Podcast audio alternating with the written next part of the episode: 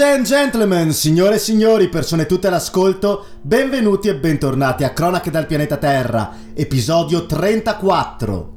Allora, argomenti di puntata, partiamo subito così col botto. Si parlerà di elezioni presidenziali francesi, si tratterà come scontato la questione della guerra in Ucraina Inoltre ci saranno due interventi esterni, il primo da Giulio Bortolaso direttamente dalla Cina, da Shanghai, che ci racconterà con la sua voce il lockdown e come sta vivendo la situazione pandemica Shanghai, una delle città più importanti della Cina e centro economico finanziario del Dragone Rosso. Dall'altra parte ci sarà la prima puntata di una rubrica tenuta da Giorgio Grosso che avete già visto due volte nelle puntate precedenti. Poi parleremo, parleremo, parleremo di cosa? Parleremo di piccole pillole da Israele, dallo Sri Lanka, dal Pakistan, dal Messico e chiaramente parleremo anche della situazione nel nostro paese, proprio una pillolina italiana perché non c'è moltissimo da raccontare. Io direi che possiamo iniziare subito trattando dell'argomento copertina della settimana che sono chiaramente le elezioni francesi, le elezioni presidenziali che si sono tenute il 10 di aprile scorso, ovvero sia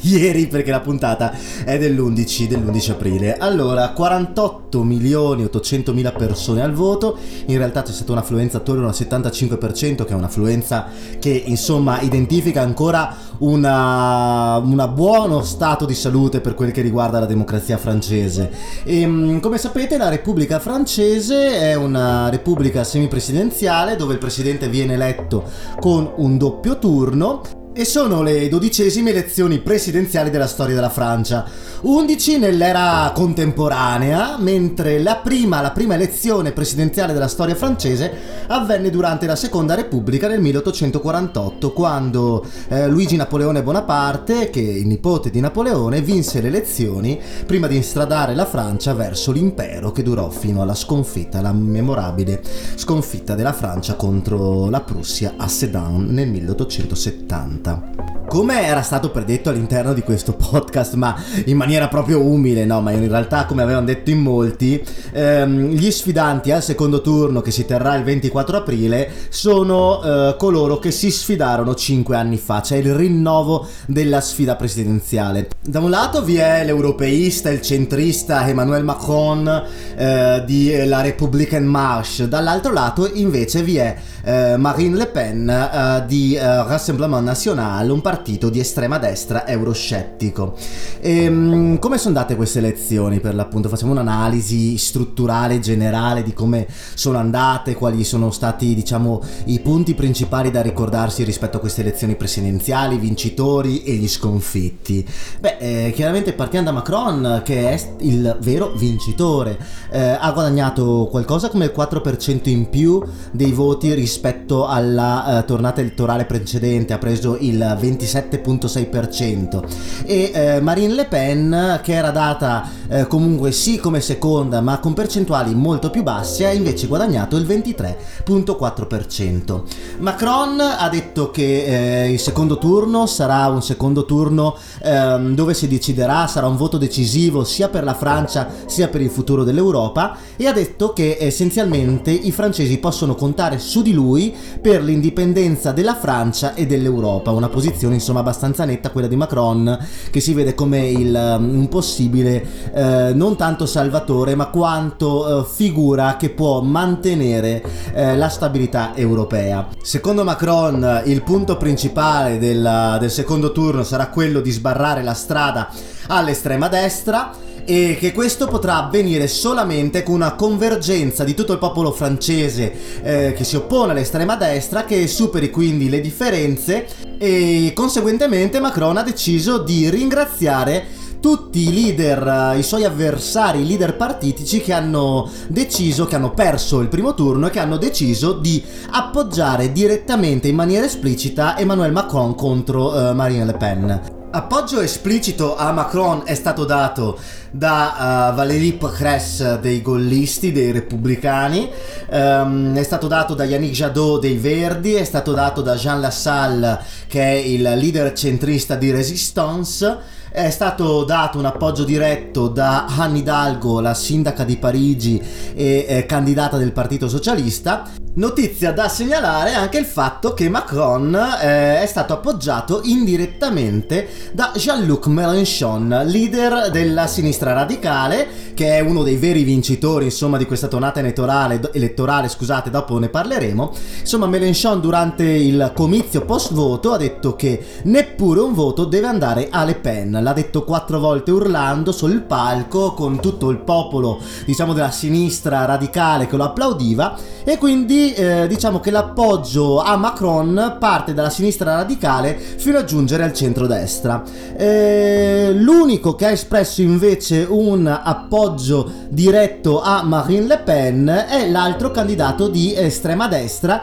il giornalista eh, della destra radicale eh, Jean Zemmour, che ha avuto una debacle, ha preso il 7%, era dato intorno al 13-14, invece ha preso una scoppola che ha dichiarato che Macron è peggio e che quindi ehm, dirà ai suoi elettori di votare Le Pen. E, ehm, al momento eh, Macron dai vari giornali francesi è dato in vantaggio dal 2 all'8%, ci sono vari numeri comunque dato in vantaggio, eh, ciò nonostante eh, mancano ancora 15 giorni, quindi del domani non v'è certezza, ma sta di fatto che la maggior parte degli esponenti insomma, politici francesi ha espresso il, l'appoggio diretto o indiretto al presidente uscente. Allora, a livello di riepilogo di voto abbiamo Macron come detto al 27.6%, Le Pen al 23.4%, mentre il terzo arrivato, il terzo sul più basso gradino del podio è Jean-Luc Mélenchon col 21,95%. Se ben ricordate, alcuni mesi or sono iniziai a citare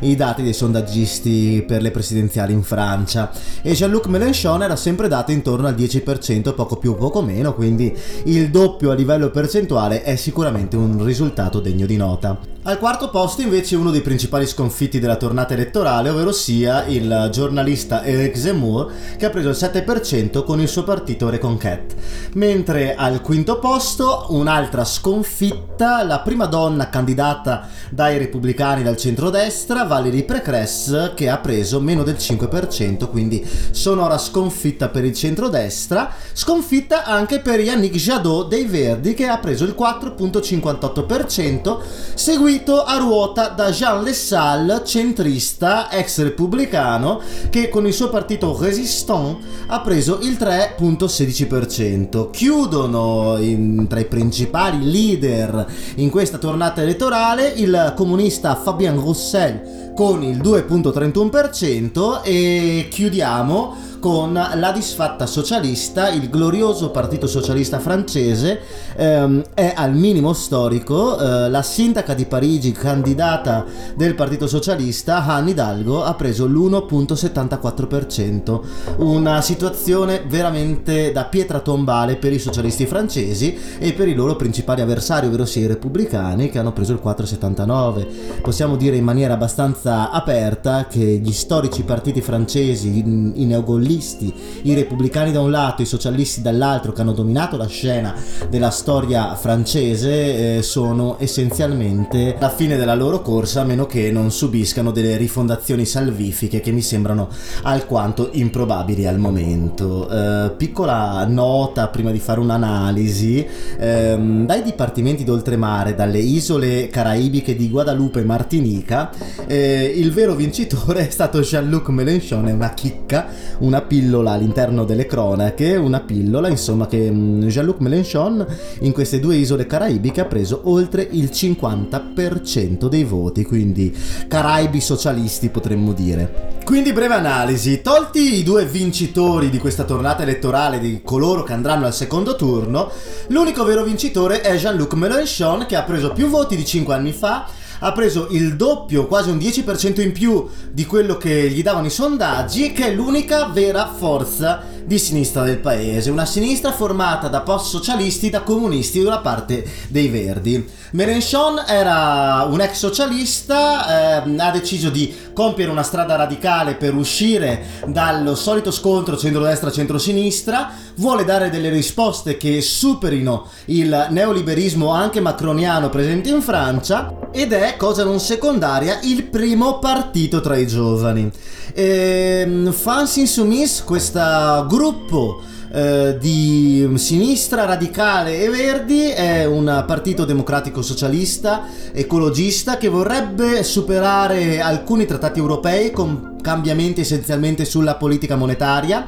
eh, vorrebbe limitare le ore di lavoro per eh, il popolo francese aumentando, anzi eh, diminuendo pardon, eh, l'età eh, del pensionamento, vorrebbe una Francia più verde con um, maggiore diciamo, approvvigionamento da, uh, dalle, fonti, dalle, fonti, rinnovabili e meno uh, dal, dal nucleare eh, vorrebbe essenzialmente come i principali partiti della sinistra radicale, e giustamente mi verrebbe da dire, eh, proteggere maggiormente quelli che sono considerati i beni pubblici, ovvero sia la salute, l'acqua, l'aria, il cibo eh, e l'energia. E oltre a ciò, a livello di politica estera, oltre a, come detto, da volere insomma un'Europa, un'Unione Europea diversa, eh, punta alla fuoriuscita della Francia dal patto atlantico dalla Nato. Ehm, per darvi un'idea di dove si colloca France Insoumise eh, all'interno eh, del Parlamento europeo, fate conto che all'interno del gruppo della sinistra,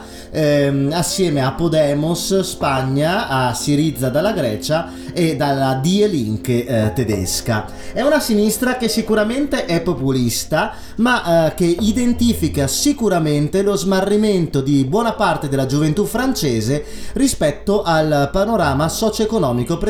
all'interno uh, della Repubblica francese. Partiamo ora dagli sconfitti. Beh, il principale sconfitto, i principali sconfitti sono i socialisti francesi. Il Partito Socialista francese non esiste più, è essenzialmente sull'orlo del baratro. La Hidalgo era una candidata debole, a Parigi era fortemente criticata, è fortemente criticata per la gestione essenzialmente del traffico. Vuole una Parigi eh, senza auto. Io eh, non posso giudicare la situazione non essendo parigino, eh, però insomma è particolarmente particolarmente criticata dall'opinione pubblica in Francia e al tempo stesso anche i repubblicani, neogollisti sono eh, in caduta libera. Eh, fate conto che François Fillon, che era il candidato repubblicano 5 anni fa, prese oltre il 20%, mentre la Presse non è arrivata manco al 5%. Eh, I due storici partiti di centrodestra e centrosinistra, come detto prima, sono essenzialmente marginali nella realtà politica francese perché ad oggi vi è un grande grande centro europeista che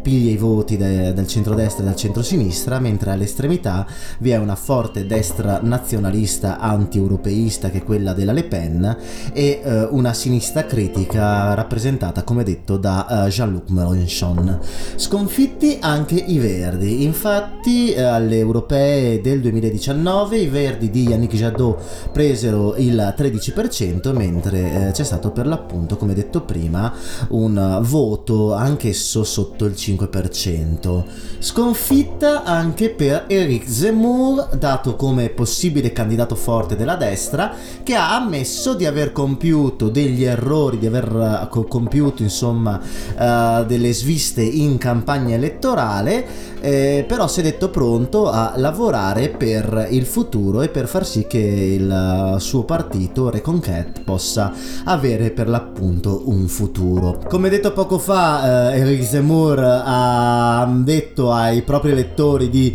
votare Marine Le Pen come meno peggio tra i due candidati, ha detto che la voterà comunque per le politiche antimigratorie che la Le Pen porterebbe eh, se dovesse salire allo scranno della Repubblica francese. Uno dei momenti più divertenti forse di questo post eh, primo turno riguarda il fatto eh, che eh, Marine Le Pen ha ricevuto l'endorsement, l'appoggio di un esponente del partito di Zemmour, di Reconquête. Chi è questo esponente? Questo esponente è Marion Maréchal, una giovane politica francese che è eh, la nipote di Marine Le Pen. Ricostruiamo un attimo. Marion Maréchal è la figlia della sorella uh, di uh, Marine Le Pen, Yann Le Pen. Um, Marion era considerata uh, la delfina di Marine Le Pen, il futuro dell'estrema destra francese,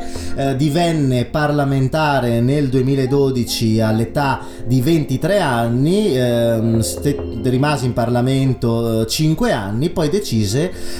momentaneamente di uscire dalla politica um, uscì anche dal, da Front National, poi Rassemblement National, prima di partecipare assieme a Eric Zemmour a una convention chiamata Union des Droits, Unione delle Destre, che ehm, fu insomma la prima pietra della nascita di Reconquête del partito di Zemmour. Zemmour sconfitto, Marion Maréchal sconfitta, che eh, si è costretta insomma ad appoggiare eh, la zia con la quale per l'appunto entrò in contrasto rispetto alle narrazioni future della destra francese. Adesso cerchiamo di vedere velocemente i due candidati, quindi da un lato Emmanuel Macron, dall'altro lato Marine Le Pen. Macron eh, iniziò la sua carriera post-universitaria lavorando essenzialmente nel mondo della finanza, lavorando per Rothschild, lavorando per Cofidis, quando venne chiamato dal Partito Socialista per far parte dello staff uh, di François Hollande e divenne per l'appunto vice segretario generale dell'Eliseo, eh, con un ruolo per l'appunto apicale all'interno del, cabi- del gabinetto di Hollande. Eh, lavorò eh, per Hollande dal, dal, 2012 al 2014 eh, per poi eh, dimettersi e diventare ministro dell'economia nel governo, nel secondo governo Valls. Eh, Macron durante il governo Valls venne ricordato per delle riforme di stampo liberale che accrebbero sicuramente sicuramente la sua posizione all'interno del mondo della politica francese e che lo portarono per l'appunto a prima fondare En Marche, il partito liberale centrista eh, vicino anche al Matteo Renzi dei tempi che governava l'Italia Partito liberale ehm, che poi lo portò a candidarsi all'Eliseo e a vincere al secondo turno nel 2017 contro Marine Le Pen. Da lì 5 anni al potere della, della Repubblica caratterizzati da uh, leggi anticorruzione, liberalizzazioni nel mondo del lavoro,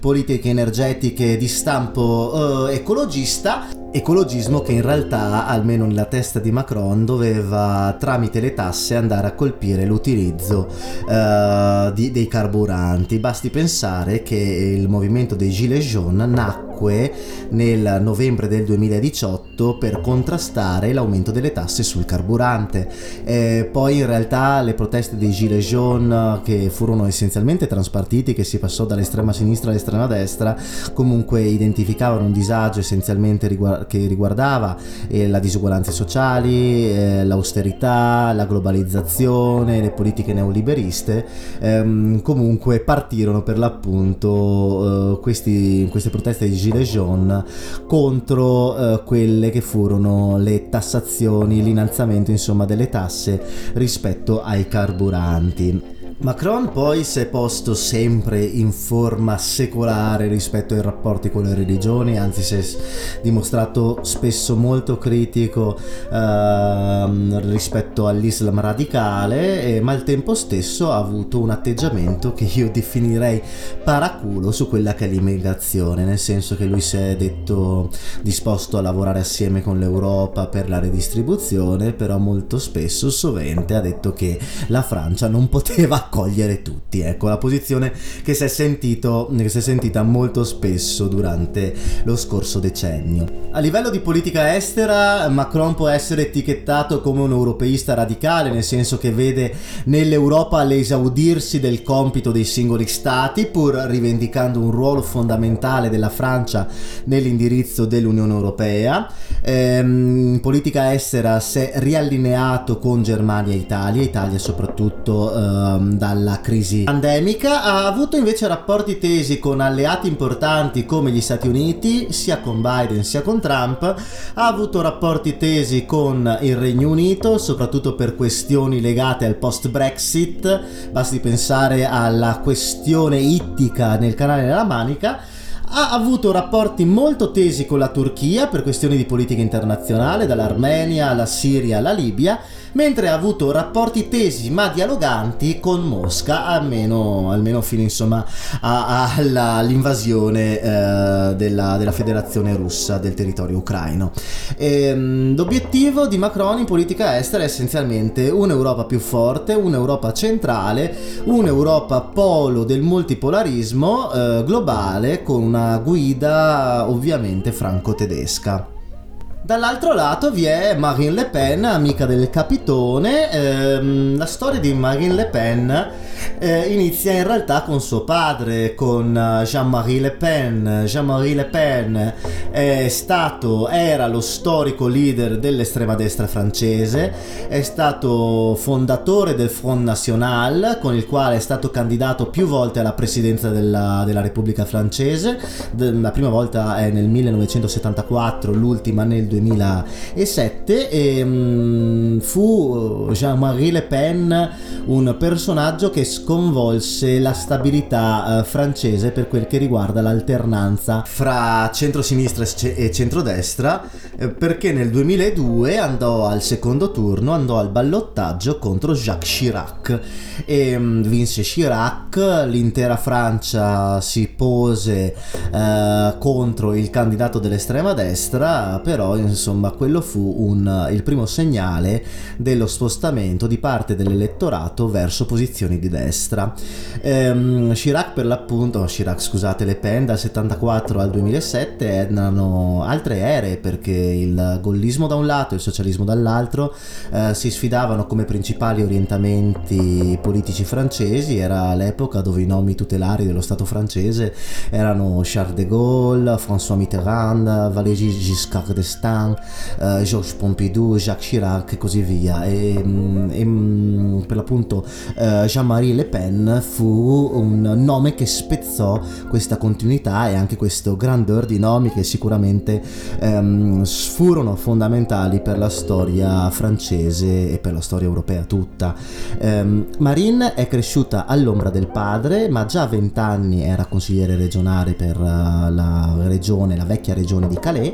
e iniziò un lento cammino all'interno del Front National, ehm, soprattutto negli ultimi anni, ehm, per ripulire l'immagine del Front National dall'estremismo paterno, eh, per ripulire il partito da tutte quelle dichiarazioni folli eh, portate avanti da suo padre. Io ne ricordo una becera che insomma Jean-Marie Le Pen disse che le camere a gas furono un mero dettaglio della seconda guerra mondiale e mh, cosa successe? Che nel 2011 Marine eh, divenne leader del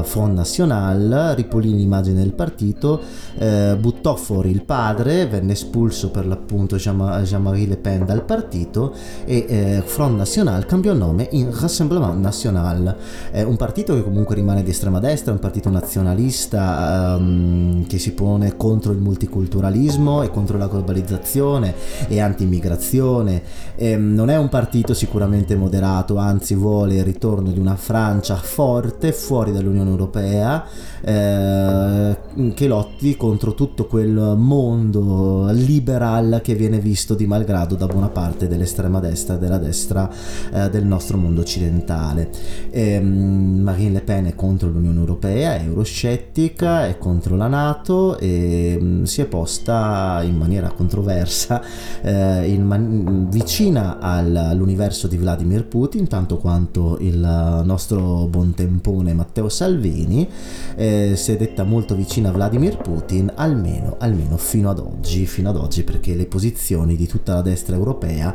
sono magicamente, magicamente cambiate. Allora direi di rimanere aggiornati con le cronache del pianeta Terra a fine mese, mm, faremo un'analisi insomma del secondo turno delle elezioni presidenziali francesi. Non mi metto a fare previsioni, molto probabilmente, almeno secondo i sondaggi, la vittoria di Macron non è scontata ma quasi ehm, io lancio il mio nichelino, ovviamente io ehm, se fossi in Francia voterei Macron, non perché ehm, sia diciamo vicino al mio universo, tutt'altro, però ecco, a destra farei difficoltà a, fare difficoltà a votare a destra, anche perché un'eventuale vittoria di Marine Le Pen aprirebbe degli scenari abbastanza particolari che potrebbero però avere delle reazioni a catena e portare qualcosa di simile anche in Italia e anche in altri paesi. Ehm, quindi direi che le forze dell'arco repubblicano francese cercheranno di, ehm, insomma, di premiare il presidente uscente. Chiaro è che v'è un disagio in Francia innegabile perché i voti della Le Pen, i voti di Zemmour da un lato, ma anche i voti ehm, che ha ricevuto Jean-Luc Mélenchon, che sono voti che provengono dalla gioventù, eh, dalla gioventù francese che non si fida più delle parole forse moderate del Partito Socialista.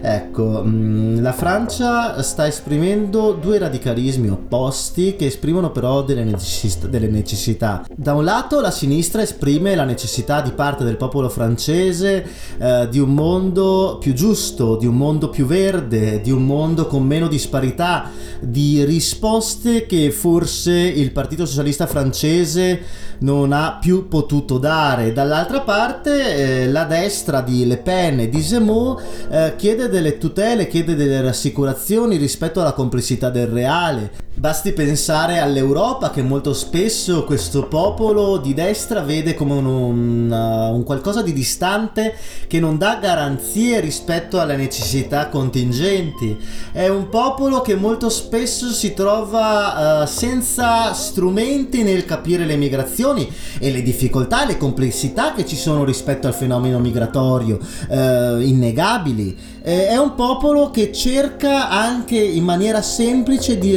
rivendicare proprio, la propria grandezza tramite messaggi semplici, sono quelli del nazionalismo, rispetto a qualcosa, della grandezza di sé rispetto all'avversario. In questo caso l'avversario è il migrante, in questo caso l'avversario è l'Europa, sono i poteri forti. È una narrazione che abbiamo già sentito più e più volte anche all'interno della politica uh, del nostro paese sicuramente sono delle problematiche, sono dei dubbi, sono delle preoccupazioni che meritano rispetto, ehm, che la destra cavalca per ovvie necessità elettorali o anche ideologiche, eh, però sono delle preoccupazioni che meritano molto spesso rispetto e non irrisione, come spesso accade nella, nell'universo afferibile alla, alla mia idea di mondo, ecco. Spostiamoci ora eh, in Ucraina, parliamo un po' della guerra, facciamo una piccola analisi di ciò che è successo nell'ultima settimana. La situazione ad oggi vede la fuoriuscita praticamente quasi totale delle truppe russe dal nord, una Mariupol praticamente crollata mm, sotto i colpi eh, di cannone della federazione russa che presenta piccole sacche di resistenza nei pressi del porto eh, tenuti in piedi dalla brigata Azov. Ehm, la tensione quindi della federazione russa, dell'esercito della federazione russa, come detto settimana scorsa, si è spostata sul sud-sud-est. Vi sono esplosioni a Dnipro, bombardamenti su Kharkiv e su Odessa stessa eh, vi sono chilometri e chilometri nei pressi di Kharkiv di mezzi militari pronti a entrare in città. Ehm, dopo ciò che è avvenuto a Bucha, che ci sono state testimonianze anche da parte di eh, giornalisti occidentali che hanno visto la macelleria di Bucha, ehm, a Kramatorsk, nei pressi di Donetsk, un uh, missile eh, si è abbattuto sulla popolazione civile all'esterno della stazione di Kramatorsk provocando eh, 50 morti e centinaia di feriti. Da un lato Kiev accusa Mosca, ehm, dice che Mosca ha usato un missile Iskander di fabbricazione per l'appunto moscovita, Mosca al contempo parla dell'utilizzo di missili Tochka-U eh, lanciati dall'Ucraina esattamente da eh, Dobropolie e, ehm, e, quindi si accusano vicendevolmente eh, di aver compiuto questa strage. Ehm, nella narrazione di ciò che è avvenuto in questa settimana post strage di Bucia, si parla di, do- di torture a Makarif, si parla di strage a uh, Borodianka, si parla di civili bruciati vivi a Dizium, si parla di stupri, si parla di razzie, si parla di fosse comuni, eh, si parla anche di radiazioni a Chernobyl che sono 15 volte oltre la norma eh, al momento non vi sono delle fonti terze che confermano tutta questa narrazione tragica, sicuramente eh, quel che si è visto a Bucia, come detto settimana scorsa, è altamente probabile che si possa rivedere ancora. Intanto uh, uh, Ankara, uh, la Turchia, Erdogan eh, parla di colloqui sempre in campo, eh, benché le parti siano ampiamente ancora molto molto distanti fra di loro. A livello di narrazione diplomatica parliamo dalla Russia, c'è stata una bilaterale con l'Ungheria, un incontro con Orbán, eh, Putin ha parlato di provocazione ucraina rispetto ai fatti di Bucha, mentre Orbán ha condannato per la prima volta in maniera aperta l'aggressione nei confronti dell'Ucraina, rivendicando l'alleanza atlantica, qualcosa di totalmente inaspettato, ma forse Orbán aveva bisogno di cavalcare un po' l'ultradestra per assicurarsi la vittoria alle elezioni, chissà, potrebbe anche essere. Eh, nel mentre, sempre dalla Russia, eh, Lavrov, eh, il ministro degli esteri, parla di Kiev che mette a repentaglio battagli, colloqui tramite la propaganda e tramite le fake news e al tempo stesso il leader ceceno Kadyrov che è in campo militarmente in Ucraina eh, ha ehm, affermato il fatto che le truppe russe prenderanno prima o poi Kiev. Dall'altra parte in Ucraina c'è Zelensky che si è detto pronto a ristabilire l'economia eh, quotidiana nelle aree sicure, ha detto che è necessario far ripartire le piccole e medie imprese, quindi oltre a una narrazione di guerra sta cercando di eh, portare un po' di normalizzazione all'interno della narrativa. Ehm, ha espresso la necessità da parte dell'Europa di continuare a eh, portare avanti le sanzioni, ma ha detto che non, non, basta, non è abbastanza rispetto alle atrocità di Bucha, all'assedio di Mariupol e che è necessario un vero e proprio embargo su quelle che sono le fonti energetiche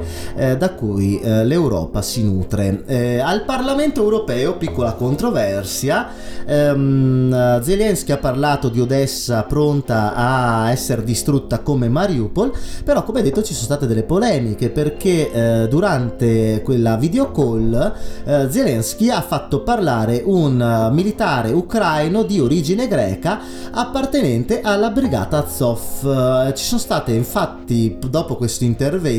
varie proteste da parte di leader della politica greca, da un lato ci sono state le critiche di Tsipras, dell'ex eh, premier Tsipras della sinistra di Siriza, che ha detto insomma che ehm, per quanto lui si senta vicino al popolo ucraino, ovviamente, ma non può tollerare che al Parlamento greco parli un nazista, e critiche sono giunte anche dall'ex premier del centrodestra Samaras. Mm, al tempo stesso eh, l'intervento di Zelensky è stato boicottato dalle, dai due estremismi presenti all'interno del Parlamento greco, boicottato quindi dall'ultradestra di Eliniki Lisi e boicottato anche dal KKE, il partito comunista greco, partito eh, possiamo dirlo in maniera abbastanza sincera, un pochettino stalinista. Il ministro degli esteri Kuleba, come il suo leader Zelensky, parla di necessità di armi, di necessità militari, di aiuti militari da parte del mondo NATO. Gli USA continuano a mandare droni e armi anticarro, l'Europa aiuta come ben sapete come può, e, mm, però Kuleba ha detto che il vero errore compiuto da Francia e Germania avvenne nel 2008 quando uh, vietarono l'ingresso all'Ucraina all'interno del patto atlantico, all'interno del della Nato. Nell'universo nostrano, allora abbiamo fonti di intelligence del Regno Unito e degli Stati Uniti che dicono che eh, v'è stata la fuoriuscita totale del, dal nord da parte della Federazione russa, che eh, Mosca non ha più intenzione di eh, prendere Kiev, cosa che aveva intenzione all'inizio dell'offensiva militare. Ehm, Stoltenberg e anche gli Stati Uniti, Stoltenberg che è il segretario generale della Nato e anche che gli Stati Uniti parlano di eh, confronto lungo che eh, non finirà nel breve periodo, quindi parlano per l'appunto di una guerra che durerà ancora un bel po'. In tutto ciò eh, la politica europea si è mossa, settimana scorsa c'è stata la mezzola a Kiev, questa settimana c'è stata la von der Leyen a Bucha, eh, a Bucha è stato anche Boris Johnson e mh, mm, al tempo stesso il Parlamento europeo ha chiesto, concordando con Zelensky, eh, l'embargo immediato eh, del gas russo in territorio europeo. Collegandoci a discorsi che abbiamo fatto ancora nelle scorse settimane, io sarei pur d'accordo se l'Europa avesse altre fonti energetiche. Il nostro premier Mario Draghi, il leader del governo dei migliori, mi ha fatto girare, scusate il francesismo, i coglioni eh, perché ehm, dire in maniera provocatoria volete la pace o volete l'aria condizionata una presa per il culo ehm, del suo popolo, nel senso che lui, l'universo diciamo al quale appartiene e una piccola minoranza di persone all'interno del sistema Italia e del sistema Europa possono permettersi di pagare tranquillamente il gas 3-4 volte rispetto al, pre- al, al prezzo odierno. Eh, il resto della popolazione i lavoratori non possono permettersi tutto ciò, quindi eh, un nouvelle dategli delle brioche può ficcarselo dove non batte il sole. Scusate la, la, l'arroganza, però certi discorsi ehm, di classe mi fanno girare ehm, abbastanza le gonadi, ecco. E ehm, comunque il ragionamento che sta cercando di portare avanti anche il governo Draghi è quello di lavorare in maniera comune all'interno del sistema Europa per bloccare il tetto del gas perché tra una decina di giorni vedremo se le minacce russe eh, saranno effettive, quelle del fatto che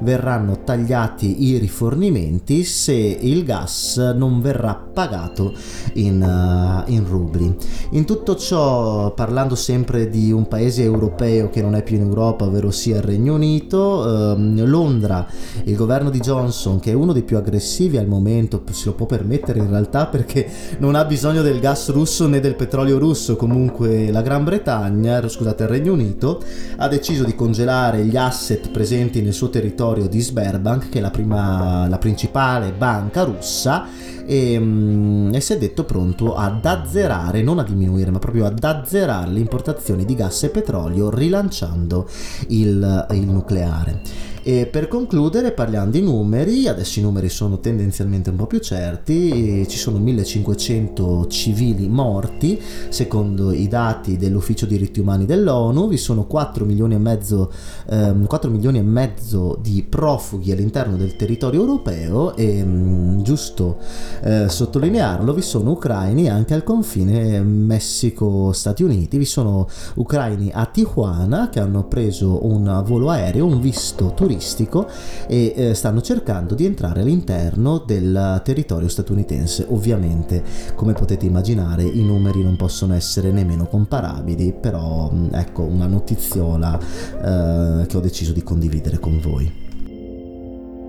Bene, ora per darvi un attimo di tregua dalla mia narrazione e dalla mia voce, introdurrei la rubrica Diario di bordo, una rubrica curata, tenuta, registrata da Giorgio Grosso, che eh, è un mio carissimo amico, un mio compagno di università, relazioni internazionali, che alcuni di voi conoscono, che avete già ascoltato due volte all'interno delle cronache dal pianeta Terra. Ho chiesto a Giorgio di contribuire con una sua piccola rubrica per l'appunto il diario di bordo ehm, perché mh, mm, intanto io credo che lui sia una persona per l'appunto puntuale, precisa, che conosca degli argomenti sicuramente meglio di me è una persona che ha una capacità oratoria innegabile e credo che per l'appunto il suo punto di vista laterale, puntuale, possa darvi degli strumenti in più per capire o anche per conoscere dei punti di vista differenti rispetto a quella che è la platea delle relazioni internazionali, della politica internazionale. Or dunque, per la prima puntata del diario di bordo di Giorgio Grosso,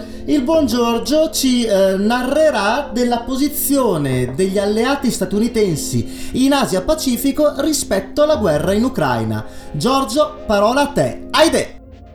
Ciao Michelle, uno dei risvolti più interessanti rispetto alla guerra in Ucraina è sicuramente il posizionamento strategico dei paesi dell'area Indo-Pacifica, che sono geograficamente distanti ma comunque molto condizionati dagli, dagli eventi bellici in Europa. Tra gli alleati degli Stati Uniti che si sono mossi di più c'è sicuramente il Giappone, che ha immediatamente affermato con forza la propria adesione alle sanzioni verso la Russia il governo di Tokyo è arrivato perfino a inviare materiale militare non letale, come ad esempio giubbotti antiproiettile, e si è anche detto disponibile ad accettare una quota di rifugiati dall'Ucraina, aspetto che, se confrontato con, con quelle che sono le politiche migratorie tradizionali del Giappone, è sicuramente un cambio di rotta importante, per quanto sia ovviamente più formale che, che fattuale. Le azioni giapponesi sono iscrivibili in una, in una sorta di revisione generale della postura strategica del paese che se prima concentrava i suoi sforzi su Cina e Corea del Nord, adesso deve fare i conti anche con la potenziale minaccia russa. I rapporti tra i due paesi sono stati spesso condizionati nel passato dalla disputa territoriale relativa alle isole Kurili, che sono un piccolo arcipelago a nord del, del Giappone, che è in parte ancora occupato dai russi dai tempi della fine della seconda guerra mondiale. Giappone e Unione Sovietica non hanno mai raggiunto un accordo di pace in tal senso e seppur ci siano stati comunque sforzi diplomatici in questa direzione negli ultimi anni, tutto il lavoro è, è chiaramente stato bruciato dall'invasione dell'Ucraina e dalla reazione del Giappone.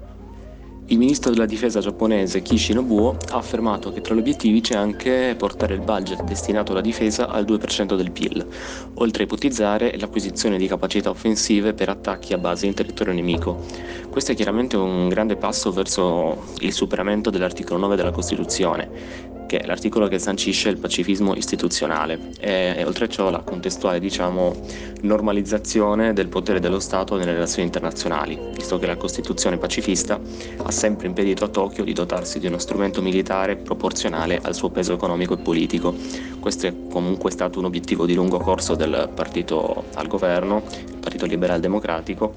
che governa il paese quasi ininterrottamente dalla fine della Seconda Guerra Mondiale. Questa è una situazione per certi versi, per quanto riguarda la spesa militare,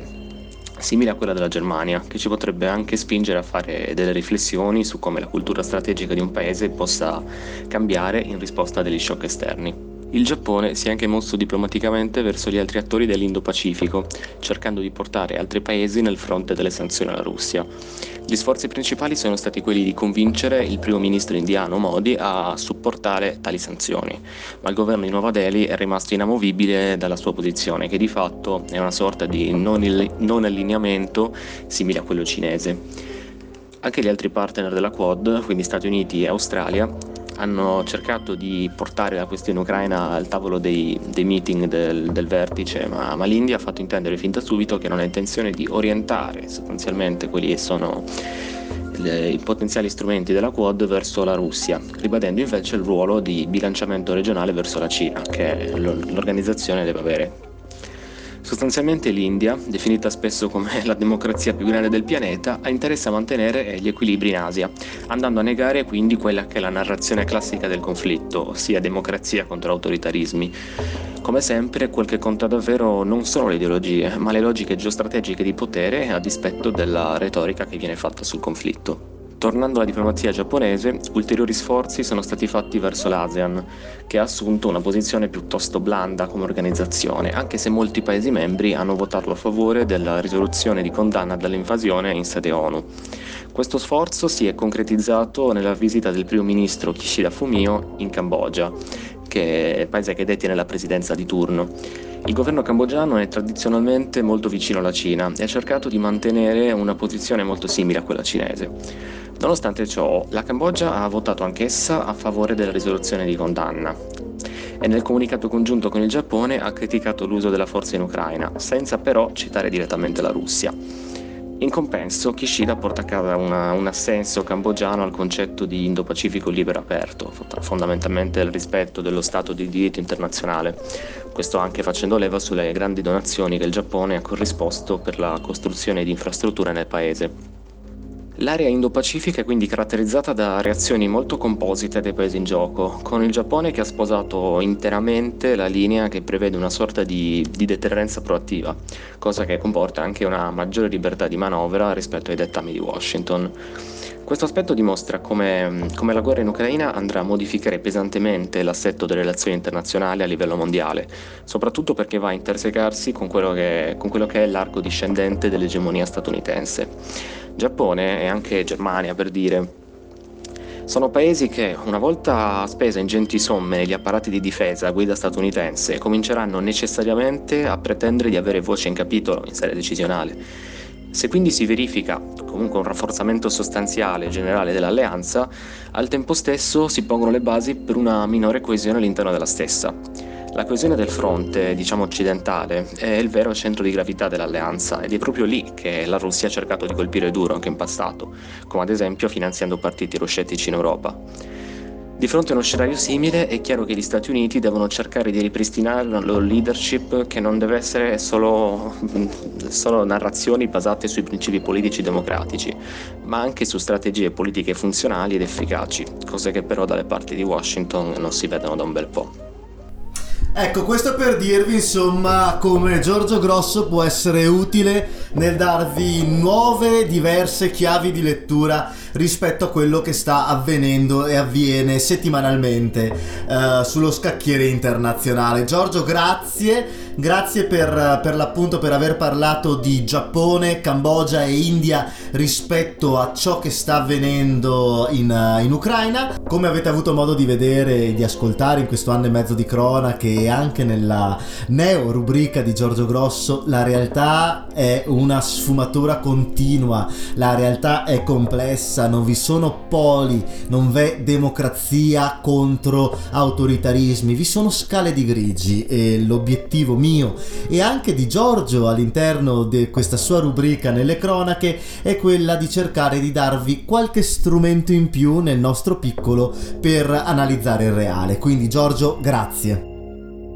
Spostiamoci ora in Cina perché nell'ultimo, nell'ultimo, periodo c'è stata una recrudescenza del Covid, uh, vi sono 25 milioni di persone in lockdown a Shanghai, da inizio, da inizio, mese ci sono quasi 200 milioni di persone in lockdown all'interno del territorio della Repubblica Popolare Cinese, questo sta portando a dei rallentamenti per quanto riguarda la crescita economica cinese di quest'anno, ma questo rallentamento sta colpendo diminuendo ovviamente l'intera stabilità dell'economia asiatica. Però non si parla solo di economia, vi sono anche problemi proprio nella vita quotidiana eh, della principale città, del principale centro economico finanziario del Dragone Rosso. E visto che le risorse delle cronache del pianeta Terra sono ben pressoché, mi verrebbe da dire, infinite, abbiamo, come annunciato inizio puntata, una testimonianza diretta da Shanghai. La testimonianza proviene da Giulio Bortolaso, un eh, ragazzo che vive e lavora a Shanghai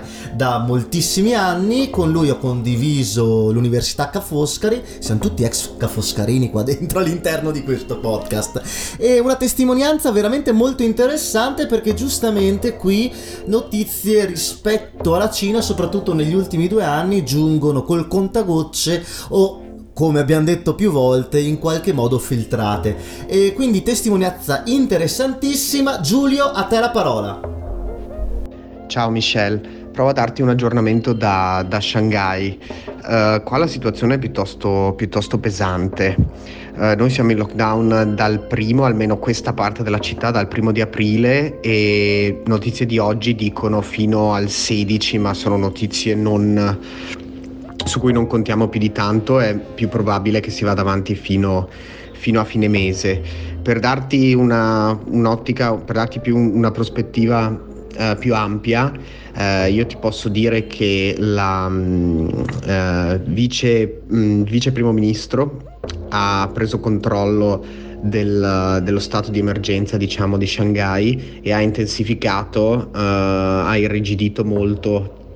la politica di gestione dei casi perché comunque guardando ai numeri uh, della città stiamo parlando di 120-130 mila casi il 99% dei quali sono asintomatici e c'è una piccolissima percentuale di sintomatici che però eh, sono sintomi più o meno lievi. Eh, non abbiamo notizie di morti, poi i numeri ovviamente sono mh, da prendere con le pinze. Eh, comunque lei, eh, questa figura che è diciamo la numero due in Cina per quanto riguarda la politica interna, ha preso controllo della, della dirigenza di, di, questa emergenza a, a Shanghai e ha istituito Uh, questi centri di, uh, di, di deten- chiamiamoli di detenzione anche se non è il termine appropriato, comunque sono uh, strutture centralizzate in cui vengono portati casi positivi sintomatici e asintomatici. Questa è la cosa di cui noi non capiamo bene la, la necessità in quanto si centralizzano in, in centri fieristici o in stadi e persone tutte positive, ma parliamo di centri da, dalle centinaia fino anche alle migliaia di persone tutte insieme. E qua la situazione è pesante per quello che riguarda il, um, l'approvvigionamento di cibo perché specialmente in aree periferiche della città, ehm, dato che il lockdown è totale, i negozi sono chiusi e nessuno può uscire di casa, eh, si può contare solo sul delivery, ma il delivery è ovviamente eh, impossibilitato a servire tutti. Quindi noi abbiamo notizie di persone che anche da 20 giorni sono chiuse in casa e con assoluta difficoltà a reperire cibo e acqua. Molta gente eh, ha dovuto ricorrere a um, bollire l'acqua del lavandino che qua non è, non è potabile. E, e, per ora le notizie ci dicono, ci dicono fine mese. Mm, ci sono, sono, registrati anche i casi di cronaca che non ti riporto perché non avrebbe molto senso, però comunque abbastanza su una prospettiva occidentale abbastanza pesanti, molto molto pesanti, suicidi e cose di questo genere, però eh, ad ora la situazione è questa e noi in centro a Shanghai siamo ancora fortunati, ma sicuramente chi vive nelle periferie è, è, è chi sta vivendo la situazione peggiore. Inoltre, col fatto che tutti gli ospedali sono chiusi e la città è in lockdown, non sono garantiti i servizi essenziali per quello che riguarda uh, l'assistenza sanitaria.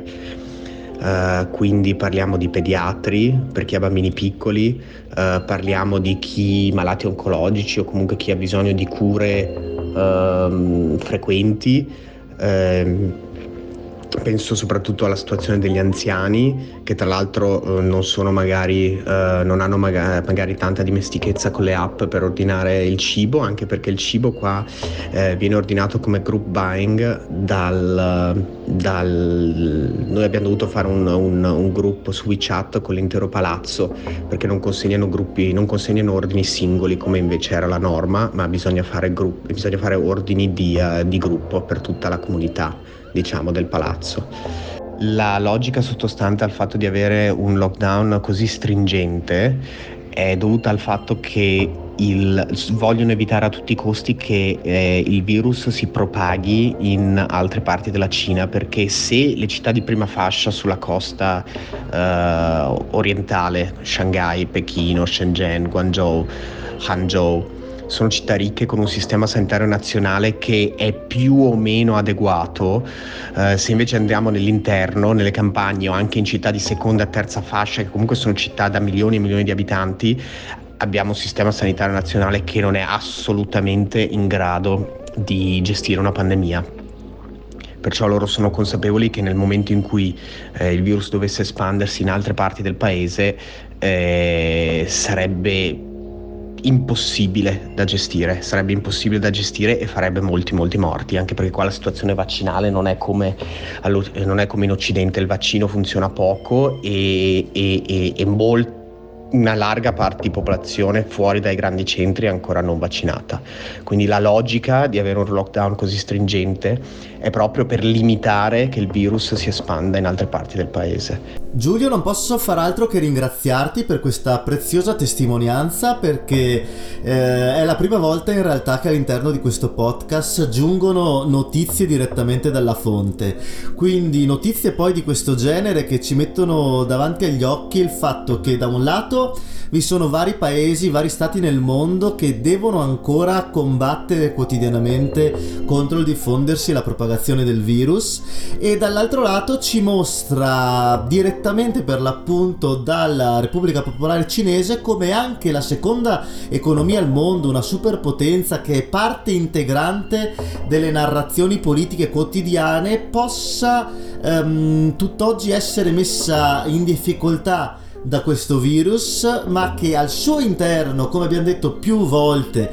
uh, nelle nostre cronache, al suo interno ha ancora evidenti disparità che eh, obbligano in qualche modo le autorità, eh, le autorità politiche a compiere delle azioni draconiane che permettano eh, il più efficiente controllo eh, sociosanitario. Chiaramente è impressionante pensare a una città così importante come Shanghai che nell'immaginario collettivo è al pari di Tokyo, Londra, New York, insomma uno dei, dei principali centri del mondo globalizzato. Ecco, è abbastanza impressionante pensare come una città di così tante decine di milioni di abitanti sia in lockdown totale e che stia vivendo difficoltà che non ci si aspetta dalla eh, principale città della seconda potenza globale, ovvero sia difficoltà nell'approvvigionamento del, del cibo. Quindi Giulio, grazie, grazie mille per questa testimonianza diretta e spero vivamente che tutti gli ascoltatori abbiano apprezzato questi due interventi da fuori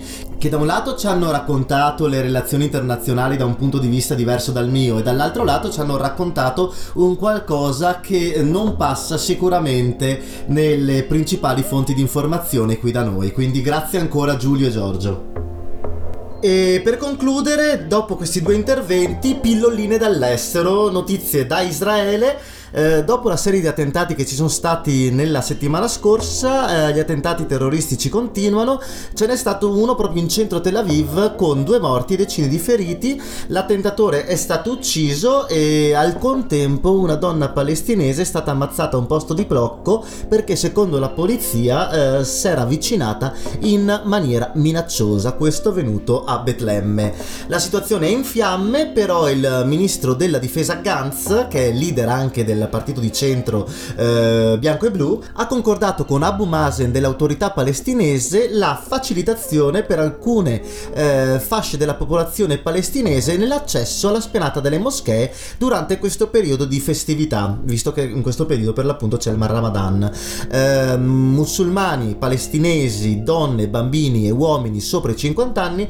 potranno accedere alla spianata delle moschee e avranno più facilità in, per entrare in Israele eh, in visita a parenti, ehm, facilitazioni che stanno avvenendo in parallelo all'aumento della sicurezza per contrastare eh, gli attentati terroristici. Intanto c'è il rischio di crisi di governo poiché il partito del premier Bennett, Yamina, ha minacciato proprio di far saltare il banco. Um, è già uscito Edith Silman, quindi adesso la situazione in Parlamento è 60 parlamentari per la maggioranza e 60 parlamentari per l'opposizione, mentre Nir Orbach, sempre del, del partito Yamina, del partito di destra Yamina, ha fatto tre richieste al governo eh, che se non dovessero essere esaudite eh, porteranno alla crisi di governo, al governo in minoranza. Cosa ha chiesto Orbach? Ha chiesto che ehm, ci sia il ritiro del piano per annullare dei sussidi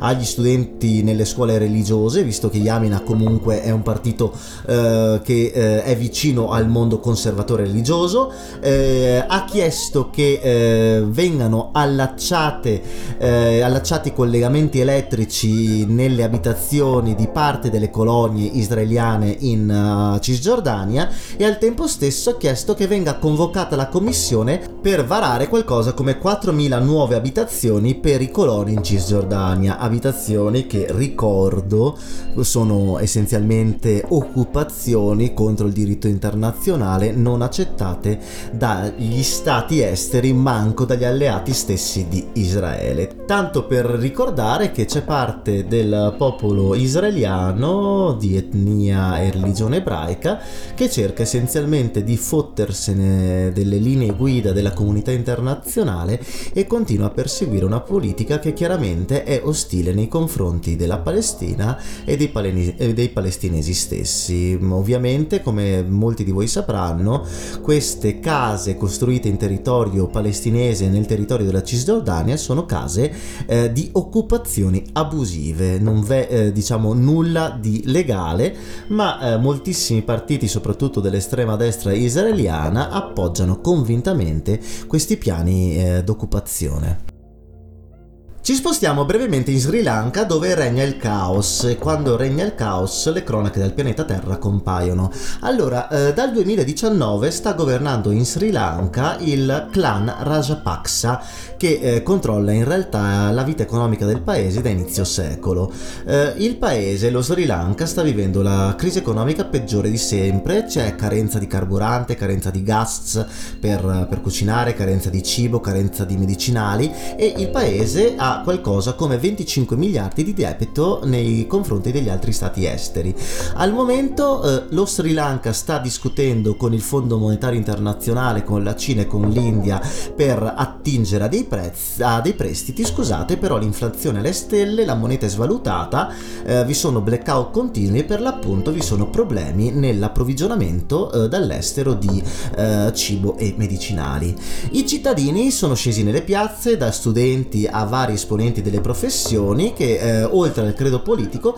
stanno cercando in tutti i modi di eh, costringere il clan Rajapaksa a, a dimettersi. Queste manifestazioni sono per l'appunto contro la corruzione, contro il clientelismo, contro la situazione odierna del paese e contro questo potere familiare che governa lo Sri Lanka. Fate conto che eh, due fratelli sono nei ruoli apicali dello Stato. Il primo è Gotayaba Rajapaksa, che è il presidente e il ministro della difesa, mentre suo fratello Mahinda, Mahinda Rajapaksa, è primo ministro ed è già stato in passato presidente. E oltre a ciò ci sono vari membri della famiglia che sono presenti all'interno dei gangli vitali dello Stato, dell'esercito e così via. Quali sono le risposte della polizia? Eh, ovviamente coprifuoco, blocco dei social network e limitazione della libertà eh, di manifestazione. Ecco un breve sunto appunto dallo Sri Lanka.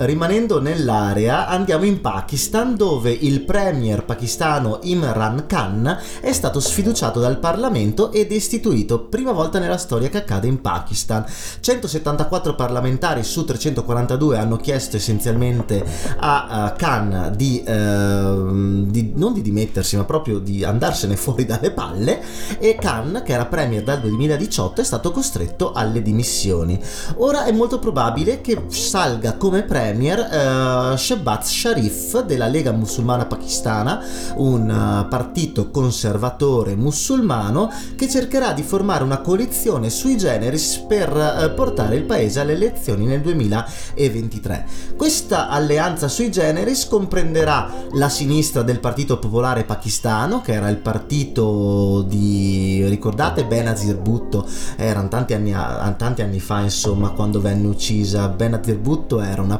premier, una donna, la prima donna come premier del Pakistan che venne ammazzata da un attentato terroristico di chiara uh, matrice islamica radicale e um, questo partito popolare pakistano è guidato dal figlio di Benazir Bhutto, ovvero sia uh, Bilawal Bhutto Zardari, che è figlio per l'appunto della Bhutto ma anche dell'ex presidente Asif Zardari. Oltre al partito popolare pakistano, il, la Lega musulmana pakistana cercherà l'appoggio anche dei conservatori dello Jamitul Ulem e Islam. È un'alleanza strumentale che cercherà di durare per l'appunto fino alle elezioni del prossimo anno, alleanza molto complessa, ma insomma questo è quanto dal, dal Pakistan. Referendum sui generis in quel del Messico. Cos'è successo? Fondamentalmente, durante la campagna elettorale nelle presidenziali del 2018, eh, López Obrador, Andrés López Obrador, che è il presidente messicano e il leader del movimento di eh, rigenerazione nazionale, aveva promesso al popolo un referendum durante il proprio mandato eh, da presidente per eh, giudicare il, la sua presidenza. Eh, questo referendum si è tenuto per l'appunto domenica e sono state raccolte 3 milioni di firme per poter indire questo referendum. Secondo l'opposizione questo referendum era uno spreco di soldi, uno spreco di risorse, ma soprattutto un gesto egotico non richiesto. Eh, sta di fatto che solamente il 20% dei messicani è andato a votare, ha espresso giudizio sulla presidenza di López Obrador e il 90% dei votanti ha confermato la propria fiducia a López Obrador, 90% del 20%, insomma,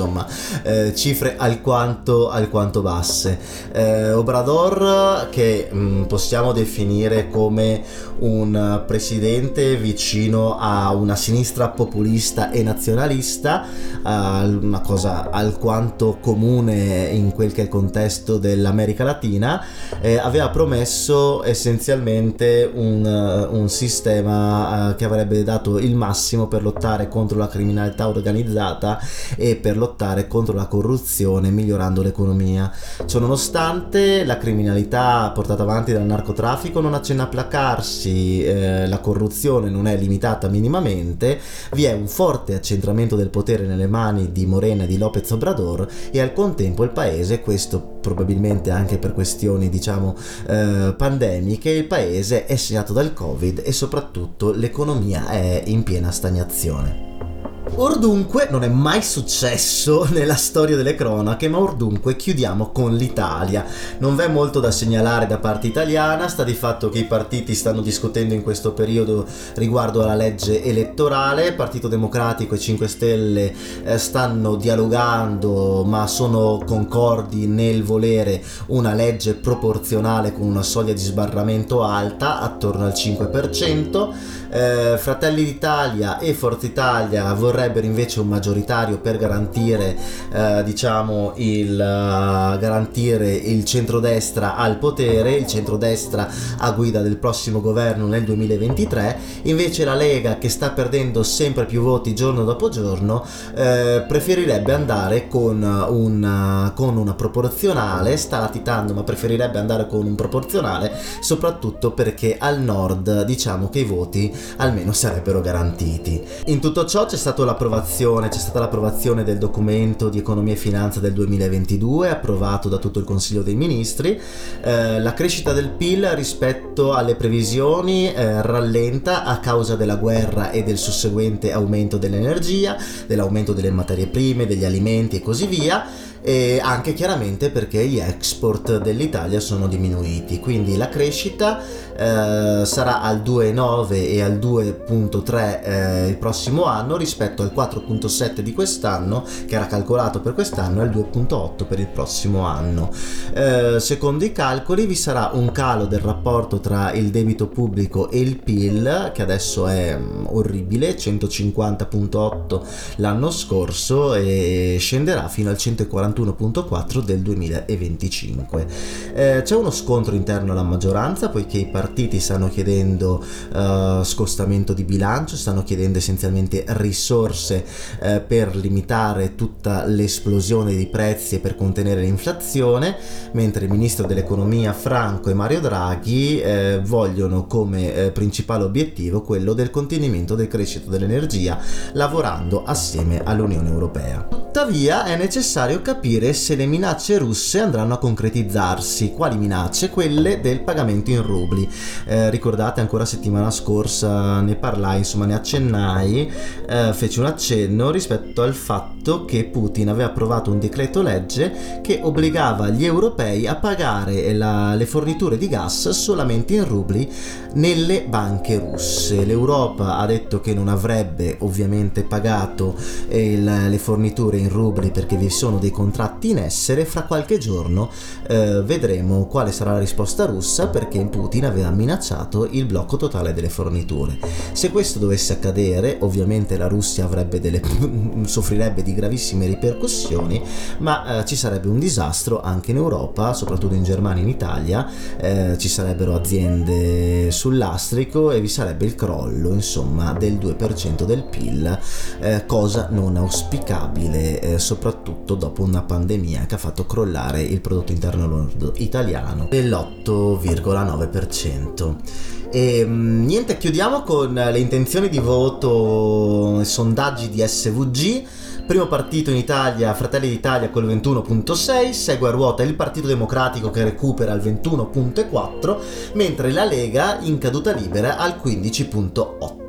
Quarto partito, Forza Italia col 7.7 e um, l'unico partito, l'unica coalizione che supererebbe la soglia di sbarramento con la legge elettorale attuale è eh, la coalizione eh, Azione più Europa al 5.3. I restanti partiti sono all'interno dell'universo del 2%. Vi è Italexit di Paragone, vi è Italia Viva di Matteo Renzi, vi sono i Verdi, vi è eh, Leu e vi è Sinistra Italiana. Più che Leu è articolo 1, sono i Bersaniani e Speranza. Ehm, comunque questo è quanto. Io direi, eh, signore e signori eh, naviganti e navigatrici e persone tutte all'ascolto, che siamo giunti alla fine di questa lunghissima puntata. Ringraziamo ancora Giorgio e Giulio per il loro contributo. E, mm, brodo primordiale di Luca Digi dalla Gasperina, at digibagigi sull'Instagram, il maestro del brodo primordiale, mentre parole, opere, omissioni eh, sono sempre del sottoscritto Michel Bortoluzza. Seguite le cronache dal pianeta Terra sull'Instagram, ovviamente come cronache dal pianeta Terra, eh, siamo anche su Facebook come pillole dal pianeta Terra, però Facebook oramai è un social network da boomers e le cronache sono presenti su principali, le principali app di podcast Spotify, Apple Podcast, Google Podcast, Anchor, eh, le trovate veramente ovunque. Digitate su Google Cronache dal pianeta Terra e trovate questa puntata. Ehm, chiudiamo. 1, 2, 3, aide!